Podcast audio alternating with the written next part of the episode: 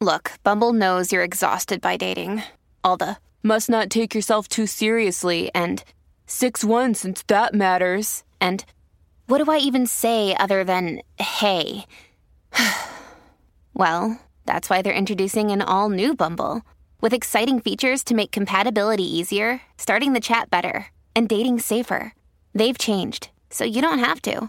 Download the new Bumble now. This is Optimal Relationships Daily, episode 1443 Five Signs You're Not Getting Enough Alone Time in Your Relationship by Danielle Dowling of IntrovertDear.com. Hello, everybody. My name is Greg Audino, and I'm your host and narrator here on ORD. I'm so glad to have you here today for a post that I'm really excited to share. Now, it's from Danielle Dowling at IntrovertDear.com, which is a site that's predominantly made for introverts. Uh, though this article is absolutely helpful for anyone, as it dissects potential signs that we aren't getting enough alone time from our partners. This is something that we all need to be vigilant of, so listen closely and be sure to stick around for my commentary at the end as well. We're going to start the reading now and optimize your life. Five Signs You're Not Getting Enough Alone Time in Your Relationship by Danielle Dowling of IntrovertDear.com. As the saying goes, distance makes the heart grow fonder. While too much space, physically or emotionally, can be tough on a partnership, there will be times when you crave alone time as an introvert. And if you've been feeling that craving lately, don't feel bad. There's nothing wrong with you or your relationship. Being partners doesn't mean that you have to or even should do everything together. Needing space does not necessarily mean your relationship is doomed. In fact, it can be a healthy sign that you're prioritizing yourself as an individual, both inside and outside of your relationship. Here are just five of the signs that you may need more time spent in solitude. Signs you're not getting enough alone time in your relationship. Number one, you're fighting about inconsequential things. Conflict is normal and can even be healthy in relationships. But if you find that you and your partner are often bickering over things that don't matter, whose turn it is to take out the trash or what to have for dinner, for example, that might be a sign that you need some space. It's only natural to get a little prickly while in close proximity with another person all the time. If you both take a little breathing room, you might find that you can get back to focusing on the things that matter. Number two, you're bored. It's all too easy to fall into a routine in your relationship, and routines can get pretty boring pretty quickly. If you find that you're getting bored with your partner, you keep doing and talking about the same things, or you're running out of things to talk about completely, try taking a step back. There's not necessarily anything wrong with your partner or with your relationship. You may just need an opportunity to view both with fresh eyes. Number three, you never see your friends. While it's important that your partner compliment and support you, it's also helpful to remember that your partner can't be everything to you, and your friends and family make the difference. They are the ones that you can rely on to fill any voids your partner just may not be able to fill, or even some that they can, supporting you through a conflict at work or encouraging you to pursue your long term goals. Having a diversity of perspectives and voices in your life helps you see your experiences from all vantage points and can help widen your lens on life. Only hearing two people's points of view, yours and your partner's, may end up limiting you and facilitating blind spots. Plus, your friends know you for everything you are outside of your relationship. If you find that you're not spending as much time with your friends as you used to, you may need some space from your partner and more time with the people you knew prior to your relationship. Your partner may find relief in not being the sole source of support in your life, too. Number four, you're avoiding the things that you like to do.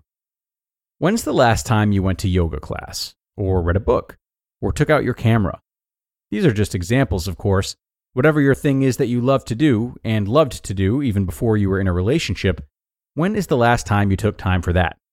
If you're no longer doing the things you've always loved to do, whether you're actively avoiding them because your partner isn't into them, or you've just let them fall off your radar because you never have time on your own, it might be time to reevaluate the time that you have to yourself and how you're spending it. Don't let what you love to do slip because of time spent with someone who you love. Number five, you don't feel like yourself. This last point is probably the most important sign that you need some space. If you no longer feel like yourself, but rather like one half of a partnership, then you likely need some time alone. While connectedness, compromise, and commitment are crucial to any relationship, it's never healthy to lose sight of who you are outside of it. If you don't feel like yourself anymore, then consider how you can take the space to reconnect to you and allow that person to show up as their whole self in your relationship. Sound like you? Time to communicate about it. It's healthy to spend time alone, especially if you're an introvert, whether you're self reflecting or simply taking part in a favorite solo activity. While it can be scary to feel like you need and want time away from your partner, it's important to communicate what you need when you know you need it. Remember that spending time in solitude is not self indulgent. When you notice the signs that you need space, talk to your partner and work together to schedule connected time together and specific times apart.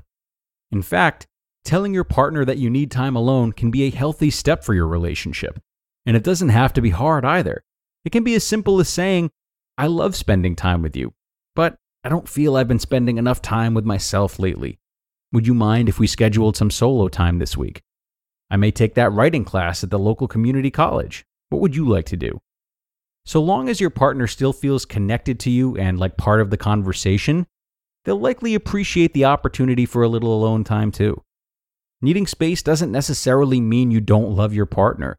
It just means that you also love yourself enough to create a healthy balance of time spent together and apart. Distance actually can make both you and your partner's hearts grow fonder when that space is created with intention and communication. You just listened to the post titled, Five Signs You're Not Getting Enough Alone Time in Your Relationship by Danielle Dowling of introvertdear.com. It's Kaley Cuoco for Priceline. Ready to go to your happy place for a happy price? Well, why didn't you say so? Just download the Priceline app right now and save up to 60% on hotels. So, whether it's Cousin Kevin's Kazoo concert in Kansas City, go Kevin, or Becky's Bachelorette Bash in Bermuda, you never have to miss a trip ever again. So, download the Priceline app today. Your savings are waiting. Go to your happy place for a happy price. Go to your happy price, Priceline. And a really great post from Danielle. I like this one a lot. I do think it's important to be careful of how we use this content, though. And what I mean is this while these five signs all make sense to me, uh, to me, they're best considered as possibilities that we're not getting enough alone time. There could, however, be underlying causes that we don't want to discredit or shy away from exploring. And being that this is written for Introvert Dear, you know, it's especially important to remember for visitors of that site or anyone who feels as though they're an introvert. And this is because as introverts, we often look to alone time as our main source of healing, what we feel is most nourishing. But it's not the answer to everything, even though our minds may constantly resort to it or look for ways to reinforce it. In some ways, excessive alone time can be a matter of avoidance, perhaps in this case, trying to avoid the real causes of the five signs listed, should they not actually be about a lack of alone time for you. So, a great article, but one that needs to be used carefully and makes for a lot of reflection, I think. So, thanks again to Danielle, and thanks to you guys for being here. I appreciate it as always. It is time to go, but have a great rest of your day, everyone, and do consider joining us tomorrow for another post that can help bolster your relationships and where your optimal life awaits.